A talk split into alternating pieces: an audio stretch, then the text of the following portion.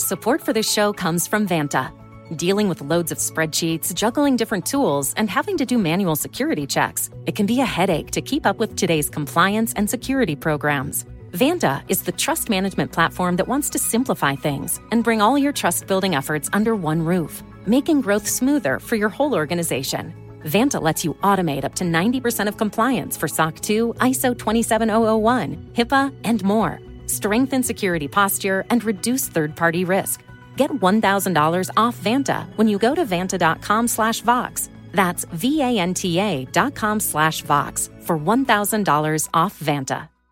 Hi, we're Visible, the wireless company with nothing to hide. Get unlimited 5G data powered by Verizon for $25 a month, taxes and fees included. Sorry, hidden fees, we're just not into you. Switch today at visible.com. Rate with service on the Visible plan. For additional terms and network management practices, see visible.com. From Cafe and the Vox Media Podcast Network, this is Now and Then. I'm Joanne Freeman. And I'm Heather Cox Richardson. Today, we're going to do something that might seem obvious, but I think is going to be a much more interesting and telling story than you might assume. Obviously, we are just coming out of celebrating July 4th, and we just saw the creation of a new holiday, Juneteenth. So, for both of those reasons, we thought that this episode would be a good time to explore holidays and actually national holidays in particular, to look at some of the ways in which holidays came about, to look at how federal holidays come to be, and to look at what they mean to American citizens and to how we think about the nation. And the fun part about this, when we first decided to do this episode, was realizing how little we actually knew about the creation of federal holidays and why they were important. That's true. We kept saying, hey, wait a minute, do you know this? No. yeah, like why are they all on Mondays? right, right. We're Which like, we're going to tell you. yeah, logical questions, but, but we had to find them out too. So let's start by pointing out that the new holiday that we just got, which is signed into legislation on June 17th, Juneteenth, is our first national holiday since we got the Reverend Martin Luther King Jr.'s birthday in 1983. And thus, my thought at the beginning here is that people aren't actually aware of the fact that you can create holidays, although that's been controversial over time. So let's let's start out by talking about that basic fact what is a federal holiday? What is the history behind the process that led up to Juneteenth? Juneteenth being really a day to commemorate and I suppose celebrate the ending of slavery, emancipation, something that people have been trying for a time to get passed as a holiday. A, a, woman named Opal Lee had been trying for a very long time, an activist to get this passed. And um, so there are some wonderful photographs of her floating around online, enjoying the sort of happening, the creation of the day that she worked so hard to get. Didn't she walk from Texas to Washington, D.C.? She did. She did. When she was in her 80s? She was quite old when she did it. She walked to make a point. Well, one of the things that's interesting, I think, about looking at Juneteenth in this moment, in the way that we're hoping to look at it today, is the degree to which it brings to the fore a number of themes about federal holidays that really seem to run through all of them.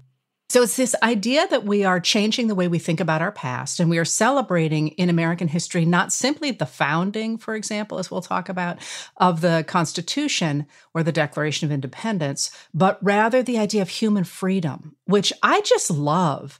But one of the other themes about Juneteenth that I really like is the fact that one of the opponents of establishing a holiday, Ron Johnson, a Republican of Wisconsin, objected to making it a holiday initially because he said it was a waste of taxpayer money. And the theme of taxpayer money as a way to stop changes in our celebrations because they change the meaning of what America is supposed to be is one that I really didn't see coming. And I'm fascinated by the idea that rather than standing up and saying, Hey, I don't want to celebrate this, they say, No, this will be a waste of taxpayer money because we will be paying federal workers without them showing up to work. But that's such a what's the word I'm looking for? Um, that's that's. I think we all know no, the word you're looking for. Yes. I think that's true. it is that. It is. It is uh, such an easy way and seemingly politically correct way to protest against something that you don't want to happen is to claim that it's going to be economically too costly because we'll be paying federal employees. Now, of course, the pushback on that could be if you have a holiday, then tourism probably goes up, travel goes up. So there are other ways in which money is is flowing with these holidays. So it, it's kind of a non-starter, although as you just suggested, Heather, it's a non-starter that keeps starting. yes. Several times when holidays are proposed.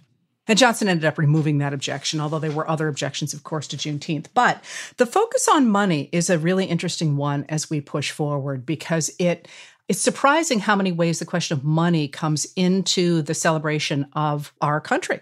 In fact, we get federal holidays in 1870, actually for a financial reason, which makes complete sense once you know the story. And that's that many states were already celebrating or taking the day off on Christmas Day, December 25th, New Year's Day, January 1st, which was a huge, used to be a huge holiday, especially in cities. There's a great course to be taught someday on celebrations of New Year's Day in New York City and Boston. And then the 4th of July. And that was a huge problem for bankers in Washington, D.C., because they didn't have the day off while banks were closed elsewhere. And this caused a problem for their financial records. So, for example, if you had a contract that was due to end on one of those days, you didn't have somebody on the other side who could go ahead and do the other half of it. So, what you get in June of 1870 is Congress going ahead and saying, hey, let's make Washington, D.C. honor this state practice already so that our bankers aren't caught in this weird snarl they made it so the contracts actually ended the day before those holidays legally so that the, the bankers in Washington, D.C. weren't at a disadvantage compared to the bankers in Philadelphia, Boston, and New York City. What's fascinating is that in the actual resolution, that is brought up. That this is very much about bills of exchange and bank checks and promissory notes. That that that very much is at the center of the creation of these holidays, which again, it's one thing to say it, it's another thing to include it in the actual legislation. But it's actually perfect in terms of thinking about what a federal holiday is. Because think about how this reflects the moment. You've got the rise of national banking after the Civil War. You've got Grant, who's the president in 1870, being intimately connected to the banking industry, especially in New York City. Of course, he's the one who's going to step up and say, yeah, let's fix this for the bankers because we really need to. And so the origin of our federal holidays actually comes from two things that are going to be themes throughout the idea of celebrating federal holidays. One is honoring something the states already do in a sort of pell mell fashion. And two, there's a financial component to a lot of these. And I don't mean necessarily profits, although we're going to get to that, but also the idea of somehow making sure that how we celebrate our nation intersects with our financial structures. The other thing that's interesting about that pattern is the way that federal holidays are created really highlight pretty much the internal structure of our government, right? And number one, it shows that Congress really is a reactive institution often, that it, in this case, is reacting to things that are already going on in the states. And along the same lines, it's really a great demonstration of federalism, small f federalism in action, right? That there are some things happening on a state level and some things happening on a national level. And in one way or another, that often, hopefully, usually sorts itself out. So the other thing comes up here is why Mondays? And there is an explanation for that, and it has the very conveniently titled name the Uniform Monday Holiday Act, which was passed in June of 1968. And what's interesting about it is it's partly a response to lobbying groups, and in particular, one that was titled NATO, which is not the NATO that you think, but actually the National Association of Travel Organizations. And they were urging for Monday holidays for along the lines of what we've already mentioned once, which is travel, tourism, the spending of money for the kinds of things that a travel organization would like would go up if a Monday holiday tacked onto a weekend was the norm. And the fun thing about this creation of this new idea of holidays on Mondays that I particularly liked was first of all the argument that it would slow down traffic fatalities as people no longer had to rush to and from the beach or grandmother's house in a single day, as one person said.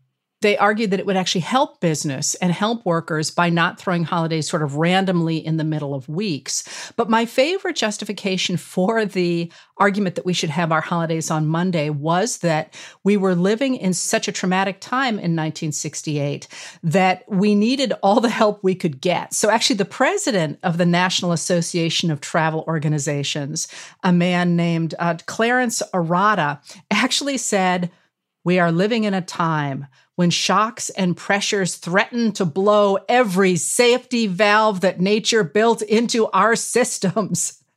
Besides being a boon to the travel business, which of course what he, is what he cares about, these five Monday holidays will be a better tranquilizer than any doctor's prescription. And you know what? He kind of had a point. I love our Monday holidays. So, one of the congressmen who supported the idea of moving Washington's birthday and Memorial Day and Veterans Day all to Mondays was a Democrat from New York, a guy named Samuel Stratton, who said, By passing this legislation, we will become the working girl's friend for life. Now, I have to say, Heather, that when I first saw that quote, I actually was so irritated by it that I had decided I was not going to read it. I'm very glad you did. It sort of, for some reason, got me to fist waving irritation. But yes, it does indeed very much show the spirit of that particular moment in time. All right. So if this is how we got holidays, we have, first of all, the idea that we have to make sure that banks all over the country operate on the same schedule. And we have to try and make sure people have a safety valve and make sure that they bring in a lot of money to tourism. Let's take a number of holidays here and talk about how they've changed the way we think about America. So let's start with the 4th, since we just celebrated it. Like nothing important happened on the 4th, of course. So maybe we should just skip that and go right to the late 19th century. Very funny, you reconstruction historian, you. Um, I just can't resist. I, I know you can't resist. I was just waiting to see what form it would take. All right, but let's be fair. How often do I get to tease anybody about history? well, early American history. Yeah, it's a little it's a little specialized. Okay, yeah, it go is. Ahead. It is. I, I will play that role. So indeed, July 4th, we did just celebrate it, and it is without question a big holiday. So let's start out by talking about that one a little. And one of the main things to talk about would be why do we celebrate July 4th when the Declaration of Independence was signed on July 2nd? Which is indeed the fact, July 2nd, 1776, in the Second Continental Congress. The reason has to do with when the Declaration was printed up and distributed. On the document itself, when that happened two days later, it's dated July 4th. And so the reason why we celebrate the holiday on July 4th is because it's in writing, which I kind of love. There's a long standing American tradition of constitutions and rights in writing. They want to see them on paper. And so it makes perfect sense that we take in a sense, what many considered to be the national birthday from the document itself rather than from the day when independence was officially declared. So I always look at that and think, pictures or it didn't happen. Because I totally agree with you, but it's sort of the 1776 version of, yeah, right, pictures or it didn't happen. You know me, I'm all about sort of how do things actually happen. I once asked Pauline Maier, who's a leading historian of the American Revolution, how did people actually hear about the Declaration? And she said, well, they made copies of it. They made the first official copies, and then there were knockoff copies from that. And people would take them and put them in their saddlebags or on their ships and take them to harbors and to, to ride them out from the harbors. And then they would go to central places and read them. So, where people talk about they read the Declaration of Independence here, when I was a little kid, I really thought they were taking the Declaration of Independence all around the country. And they would read them there, and people would gather and it was sort of this national moment where people were all reading the same document. And of course, up here on the coast of Maine, we have a place where a declaration was read. And that idea that they were all participating in one thing and that they were going to continue to celebrate that. I actually find that profoundly moving. And I love the idea of sort of these documents going person by person from a dock to a ship to a boat to another dock to somebody on a horse to the you know running up the steps saying i've got it i've got it and everybody crowding in to hear it i guess maybe it's a wonder that that kind of celebration is held all these years but it's kind of what we still do on the 4th of july when we can and there's not a pandemic is gather and and actually in my family we still read the declaration do you really? Is that something you've always yes, done? we do. Wow. Well, not always, not when the kids were little, but but yes, and they used to think it was complete torture. Um, but it wasn't just us. There were a lot of you know the, a lot of people would come to the house and we would read it. And yes, it's quite long for little kids. Yeah. But and I kind of thought, okay, I'm I'm a, a mother who's really gone over the edge here. And when the year I tried not to do it, they were like, "Well, when are we reading the Declaration?" I'm like, uh, in in in half an hour as soon as I find it. That is you know? that is good historian parenting right they, there. They all became scientists. Oh well, well, still, but they've got the important training at their at their core. But you know what I also appreciate about that same idea, that same moment, is that the Declaration of Independence wasn't just a piece of paper. It was an act.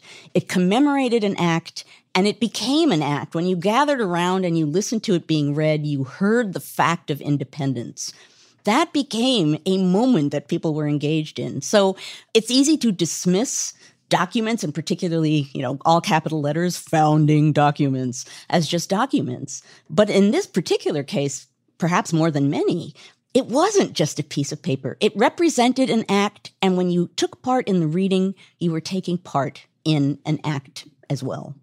And the interesting thing is, too, that the declaration was signed on the second but it's July 4th that we celebrate, is that by the time of their deaths, many of the founders themselves were really focused on the 4th as the important date. And as a matter of fact, John Adams and Thomas Jefferson both died on July 4th, 1826, the 50th anniversary, obviously, to the day of the document coming out. But they, at that point, Adams and Jefferson, were celebrating the 4th as the important day to the point that Jefferson was I gathered, drifting in and out of consciousness in his last few days. And whenever he regained consciousness on his deathbed, he would say, Is it the fourth yet? So he literally was staging his death so that he could die on the fourth. So by the end of their lives, really, it's obviously July 4th is the day. But originally, on July 2nd, I have to read this wonderful quote from John Adams. It's a famous quote, but it's really sort of captures the spirit of July 4th in a lot of ways that would end up being true. So Adam says, the second day of July 1776 will be the most memorable epocha in the history of America. I am apt to believe that it will be celebrated by succeeding generations as the great anniversary festival it ought to be commemorated as the day of deliverance by solemn acts of devotion to God Almighty. It ought to be solemnized with pomp and parade, with shows, games, sports, guns, bells, bonfires, and illuminations from one end of this continent to the other, which is interesting, from this time forward forevermore. You will think me transported with enthusiasm, but I am not. I am well aware of the toll and blood and treasure that it will cost us to maintain this declaration and support and defend these states. Yet through all the gloom, I can see the rays of ravishing light and glory. And I have to pause there because I know there are people out there who, like me, know every word of the play slash movie 1776 and they will recognize those lines. I can see the rays of ravishing light and glory from the soundtrack slash musical. Through all the gloom, through all the gloom, I can see the rays of ravishing light and glory. I'm sorry, I'm laughing at you here. All three of you who know all the worst. to that. you held up three fingers, I know. And I, I, I, say, I say what I often say, which is harumph. Do you know that when I said once in my American Revolution course, which is a big lecture course, I love like, winding you up. You, you do, and it's easy. I'm like, I'm like the auto emoter on this. I'll just emote on command. I have a big American Revolution lecture course, like 100 students. And when I said once, 1776 is a, a good bad movie, the students got very upset. It was a good movie. So there are even, there are young people today who still share enthusiasm. So it, has got to be at least a hundred, if not, not three. No, really, it actually still has some popularity. But yes, I will acknowledge it's a niche group of people.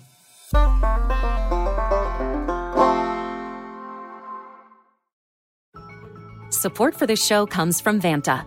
Dealing with loads of spreadsheets, juggling different tools, and having to do manual security checks, it can be a headache to keep up with today's compliance and security programs. Vanta is the trust management platform that wants to simplify things and bring all your trust building efforts under one roof, making growth smoother for your whole organization.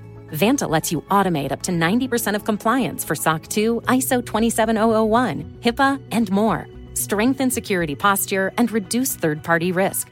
Get $1,000 off Vanta when you go to vanta.com slash Vox. That's V-A-N-T-A dot com slash Vox for $1,000 off Vanta. Hi, we're Visible. We're the wireless company with nothing to hide. Seriously. Hidden fees? We don't have them. Annual contracts? Not our thing. Great wireless on just one line? Now that's more like it. Get unlimited 5G data powered by Verizon for just $25 a month. Taxes and fees included. That's right, 25 a month, every month. Sorry, hidden fees. We're just not that into you. Sometimes the choice is just visible. Switch today at visible.com. Rate with service on the Visible plan. For additional terms and network management practices, see visible.com. So, one of our more famous celebrations of the 4th of July is in 1852 when Frederick Douglass, a formerly enslaved person, gives a phenomenal speech on the day after the 4th, on the 5th of July, 1852, in which the, the speech is titled, What to the Slave is the 4th of July? And of course, he's a brilliant writer and he goes and he gives this great peroration to how wonderful the framers were. He talks repeatedly about your fathers and it's interesting the way he does it because he he really keeps hitting the words your fathers and the first half of that speech is about how your fathers went ahead and they recognized an unjust situation. He has this great line where he says, Oppression makes a wise man mad.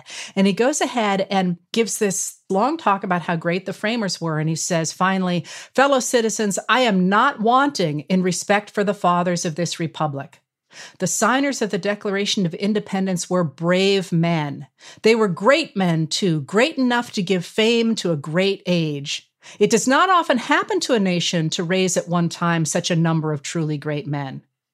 The point from which I am compelled to view them is not certainly the most favorable, and yet I cannot contemplate their great deeds with less than admiration. They were statesmen, patriots, and heroes, and for the good they did and the principles they contended for, I will unite with you to honor their memory. And then he goes on to say, What am I doing here then? You know, I'm a formerly enslaved person and I don't have any rights in this country, which still practices human enslavement. He says, my business, if I have any here today, is with the present. And then he goes on and says, Fellow citizens, pardon me, allow me to ask why I am called upon to speak here today. What have I or those I represent to do with your national independence? And then he goes on to talk about how African Americans are not included in the Declaration of Independence. And he says, you know, above your national tumultuous joy, I hear the mournful wail of millions whose chains, heavy and grievous yesterday, are today rendered more intolerable by the jubilee shouts that reach them the use of that moment to say, yeah, those are great principles, and the framers who came up with those principles are fabulous.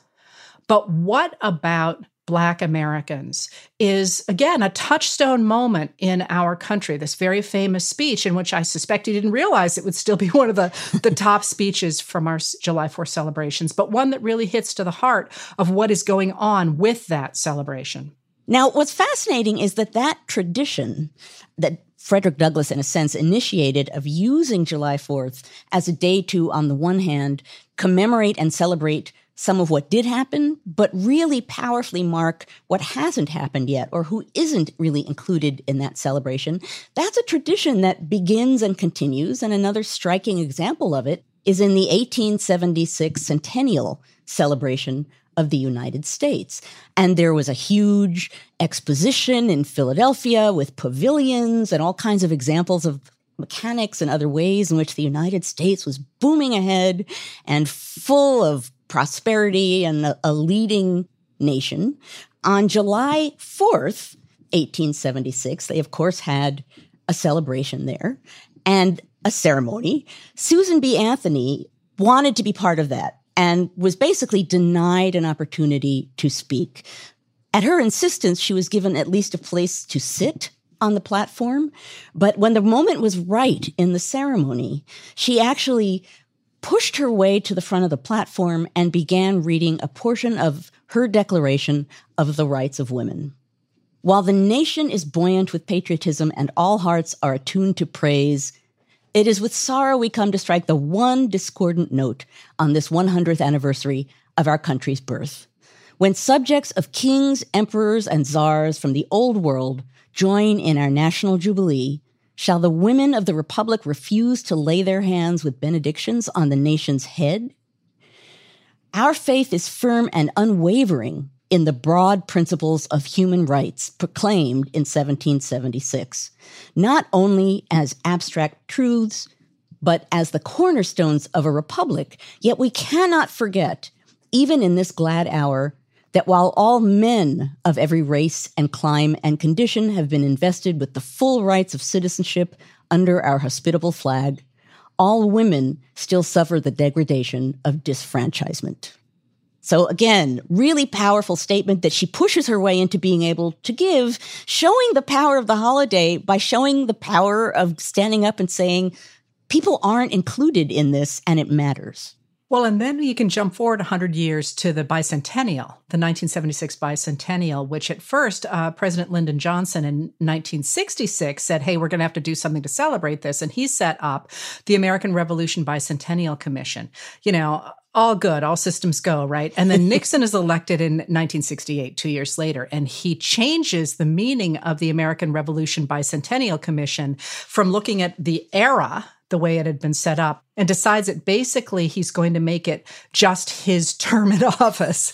And um, wait a minute, wait, I have to pause to actually laugh at that without more words, because just just the I don't know what the chutzpah, the hubris we're going to use it to celebrate me, in essence.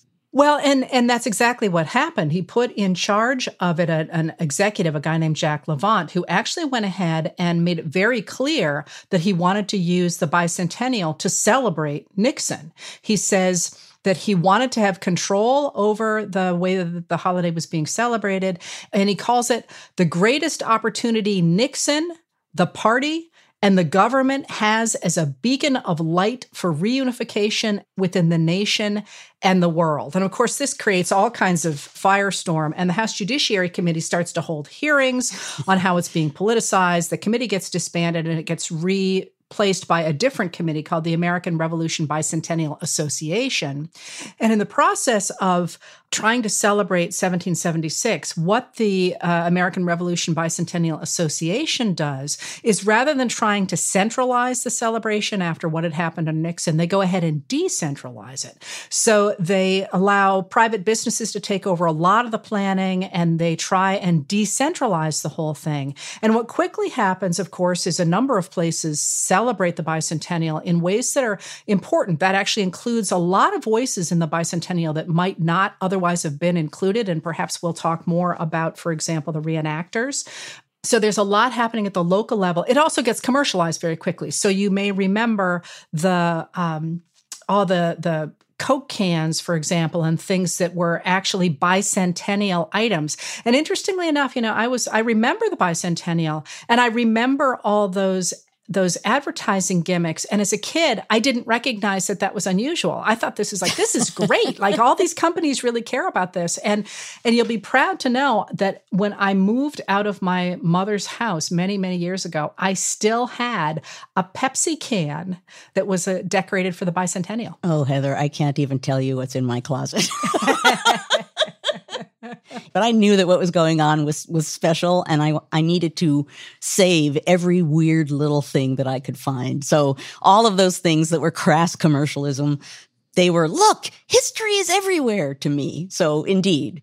Well, there was a lot of that. History is everywhere. Yes. Yes. And and Ford used that uh, President Gerald Ford who took office after Nixon resigns in August of 1974 gave a, a rem- remarks on the bicentennial that recognized that it was a hard moment for Americans and that the work, as Adam said all those years ago, was going to be ongoing. He said, Liberty is a living flame to be fed, not dead ashes to be revered.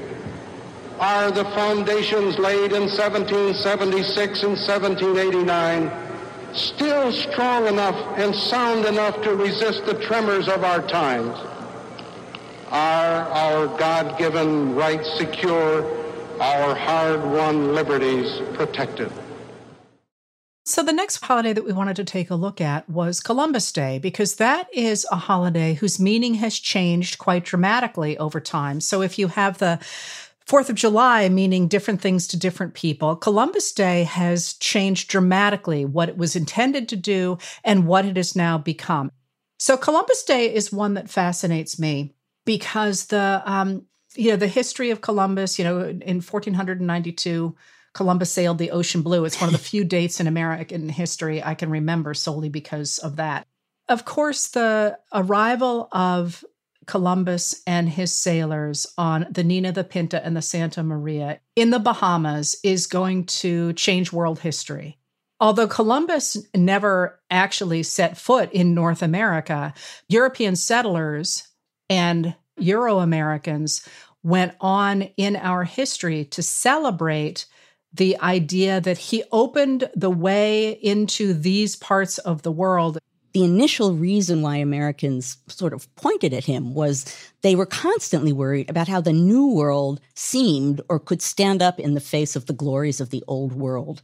And this was one way in. This was one way to claim that the new world had a history.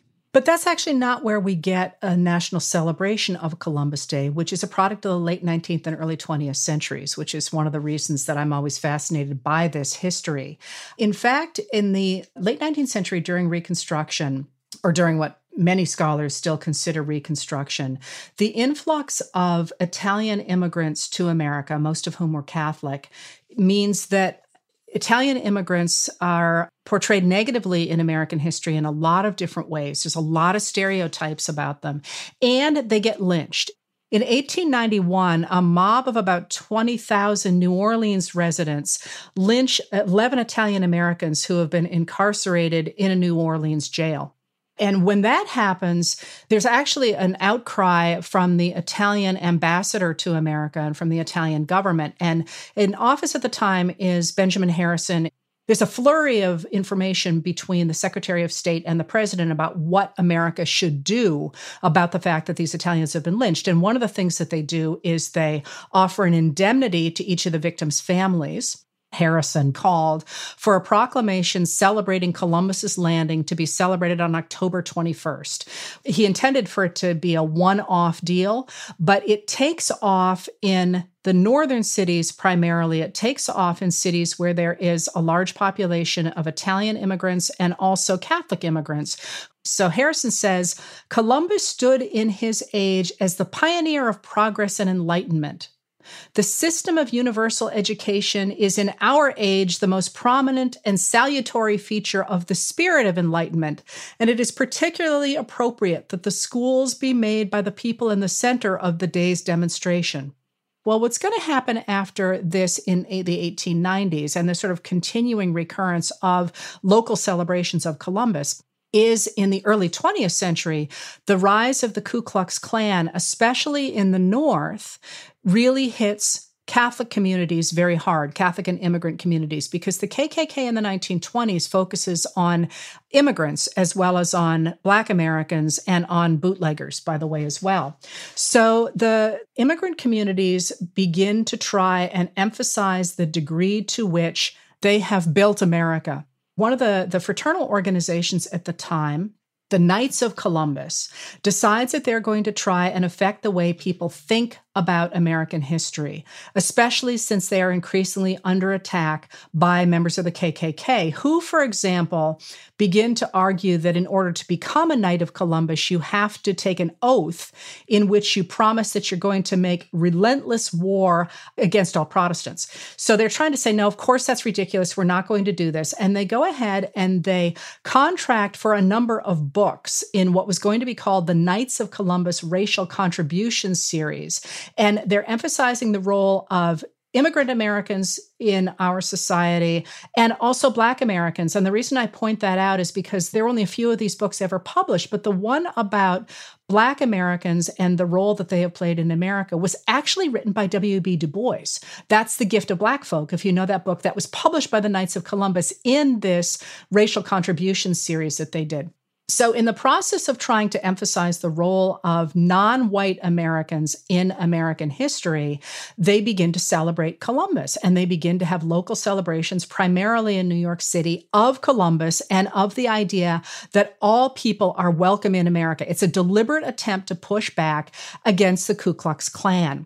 They, they increasingly begin to pressure the federal government to go ahead and recognize the importance of Italian Americans and Catholic Americans in society. And in 1934, uh, FDR who is desperate to try and solidify this new democratic coalition that he is building based on the idea of these New York City coalitions from, you know, he comes from New York. He goes ahead and he proclaims October 12th, Columbus Day, a national holiday.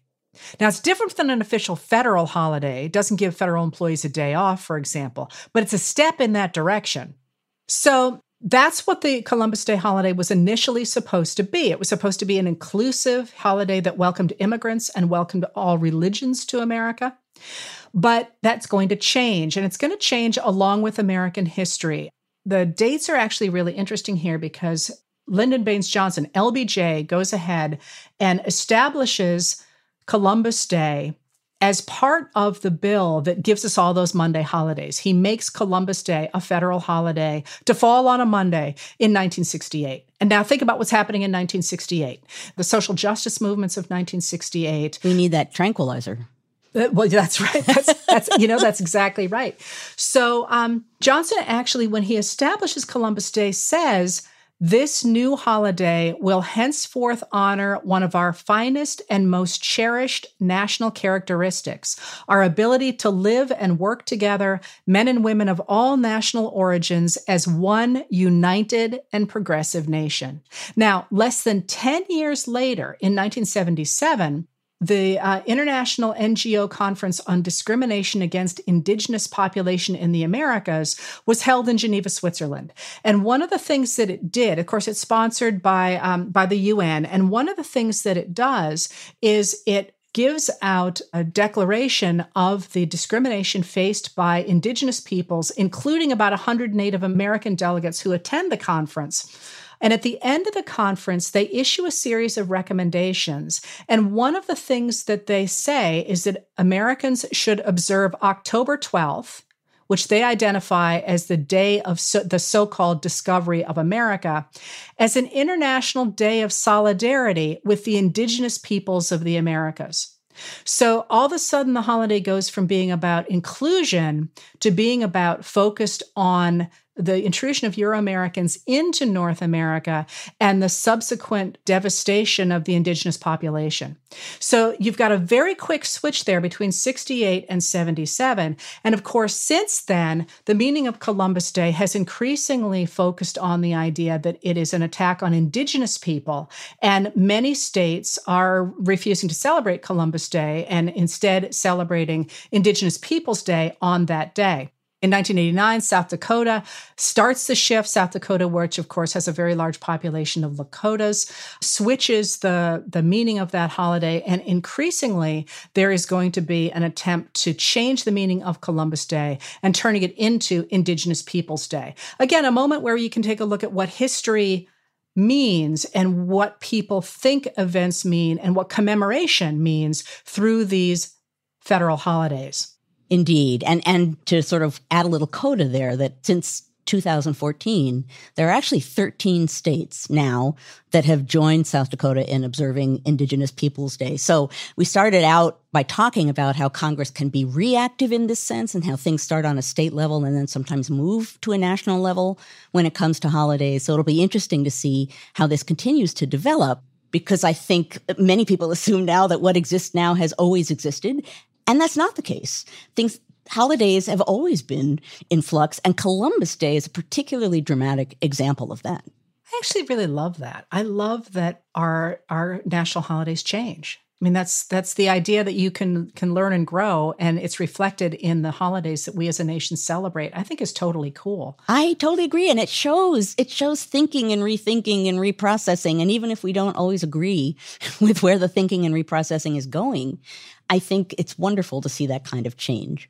And that brings us to Election Day, which is a holiday that is currently on the table for celebration and one that has really long roots in America the idea of celebrating election day actually is a big deal in colonial New England with the celebration of election day with sermons. And so many of the themes that we think of as American themes actually start long before there was an America, when they were simply British colonies on the East Coast. What's interesting about some of those election day sermons is that many of them were preaching the idea that you should vote and put people in office and then step back and get out of the way and let allow your betters who you've given power to to rule. So on the one hand, the idea of election, the process of election is seen as being supremely important, but it's a very particular kind of election that's being enacted and, and commemorated getting tapped to do the election sermon was a really big deal in colonial New England. And Boston was famous for its election day sermons. Other towns actually had them as well, too.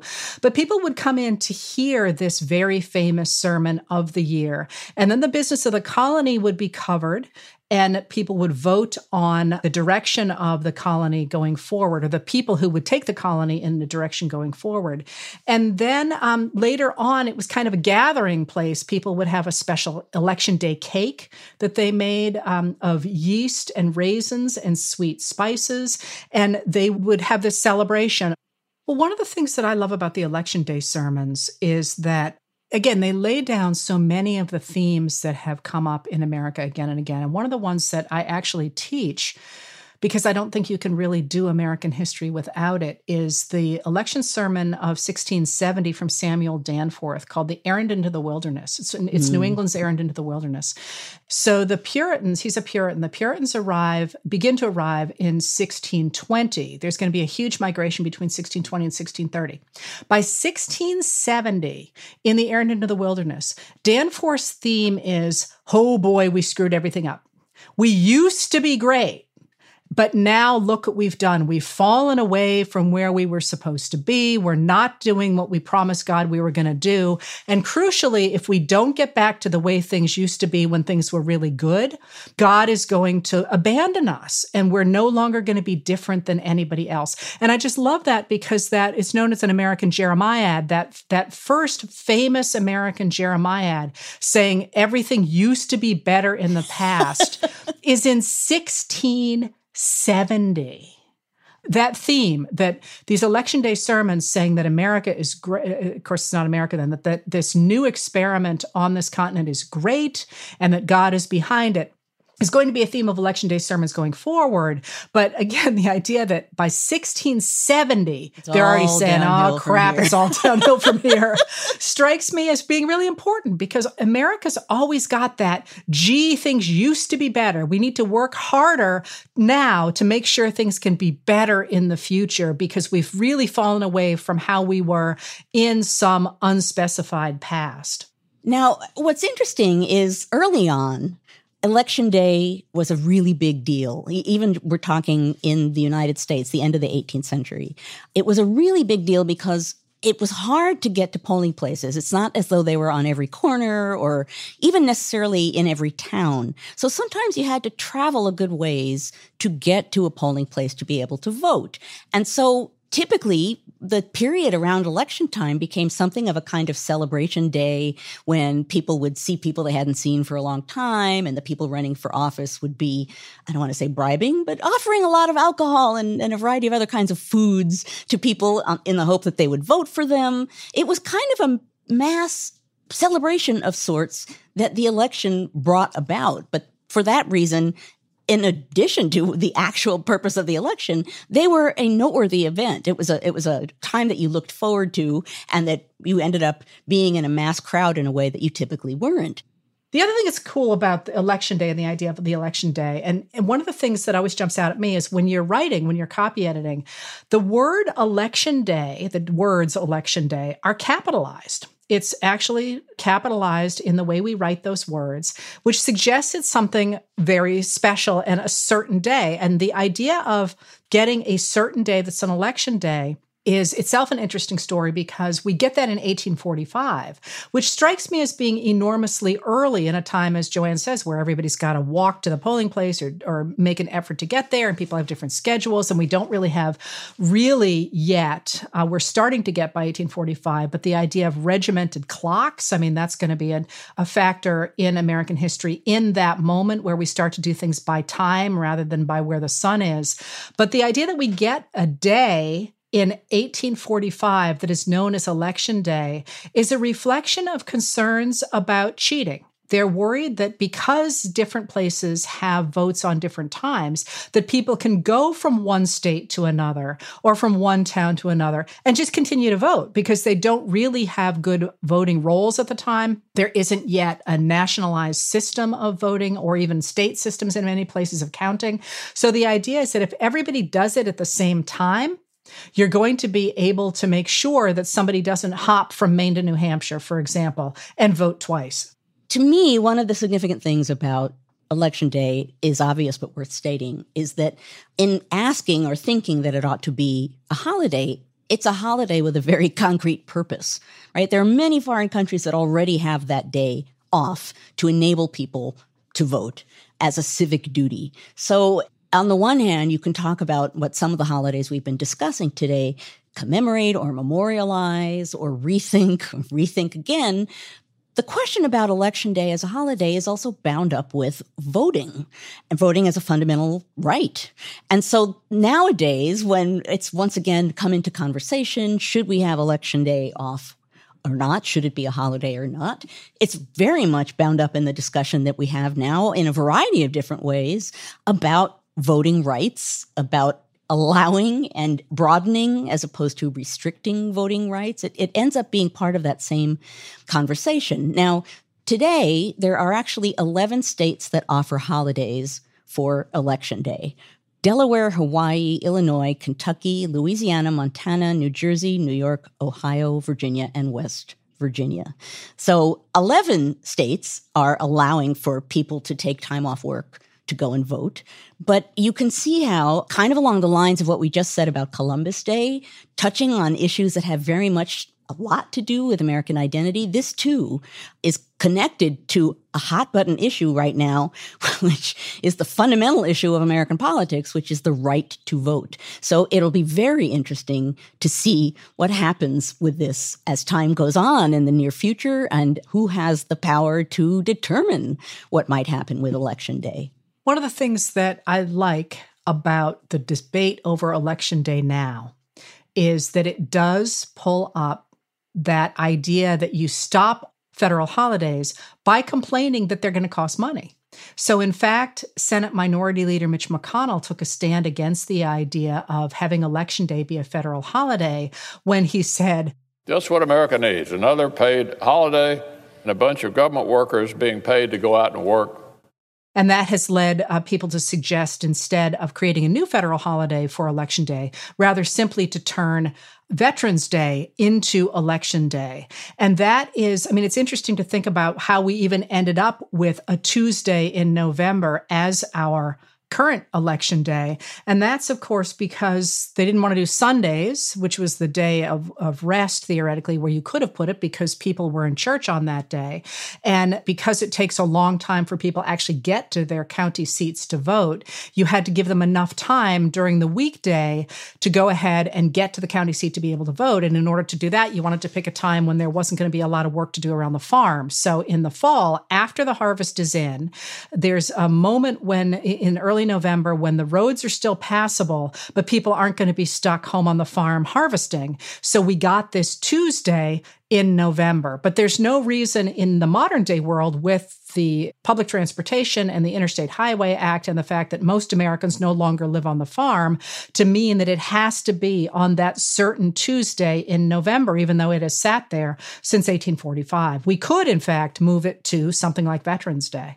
Now, at this point, I think looking back at what we've been talking about in this episode, I think it's it's some of the takeaways, and, and some of them very directly get us right back to Juneteenth. Some of the takeaways in what we've been talking about is number one, it's very clear to see that holidays, at least many of them in many ways, are often bound up with questions about national identity, what people think America is, what people want America to be, what people are willing to say to fight for it to be what they want it to be. That American identity and celebrating holidays are very much part of the same whole. Also, it's interesting to note how often conflict of some kind or another is bound up either in the creation of the holidays or in the celebration of the holidays. That even once a holiday is declared, or even if it's not declared official, the celebration of it, bringing people together at a moment that is commemorating or declaring things that have to do with identity, by definition almost, that's going to be a moment bound up in conflict. So both of those things certainly can apply to the, the Juneteenth decision that just happened very recently, as a matter of fact, that very obviously it has a lot to do with national identity at this moment with questions of race. And there is a conflict bound up with, although in this case, less conflict than there could have been, which is nice, bound up with the creation of the holiday. The other thing worth noting, I think, that we've been discussing today is just the degree to which holidays individually and as a whole shapeshift over time. That in the same way that they represent American identity and that they reflect what people think of America or want America to be, in a very logical way, that changes over time. And you can see that as a historian, speaking as a historian, if you look at the cele- creation and celebration of holidays, you can see in concrete form this often kind of ethereal idea about what Americans think about America. So it's kind of nice after the creation of Juneteenth, just after celebrating July 4th, that we take this moment to step back and really think about the significance of these holidays in addition to the fact that they often give us a day off and, at least according to the preferences of some, get us to spend money.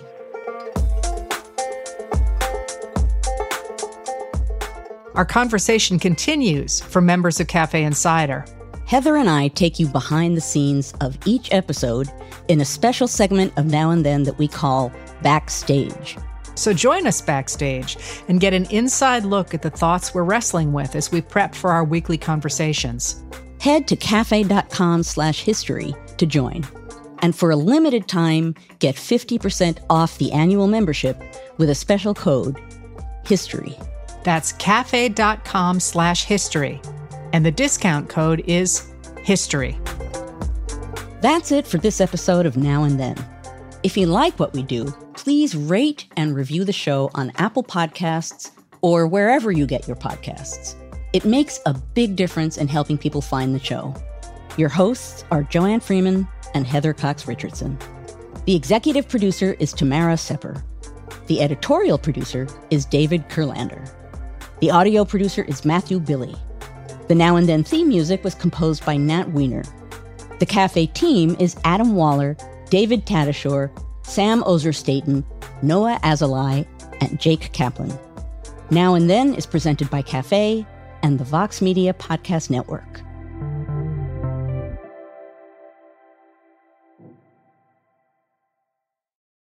Hi, we're Visible. We're the wireless company with nothing to hide. Seriously. Hidden fees? We don't have them. Annual contracts? Not our thing. Great wireless on just one line? Now that's more like it. Get unlimited 5G data powered by Verizon for just $25 a month, taxes and fees included. That's right, 25 a month, every month. Sorry, hidden fees. We're just not that into you. Sometimes the choice is just visible. Switch today at visible.com. Rate with service on the Visible plan. For additional terms and network management practices, see visible.com.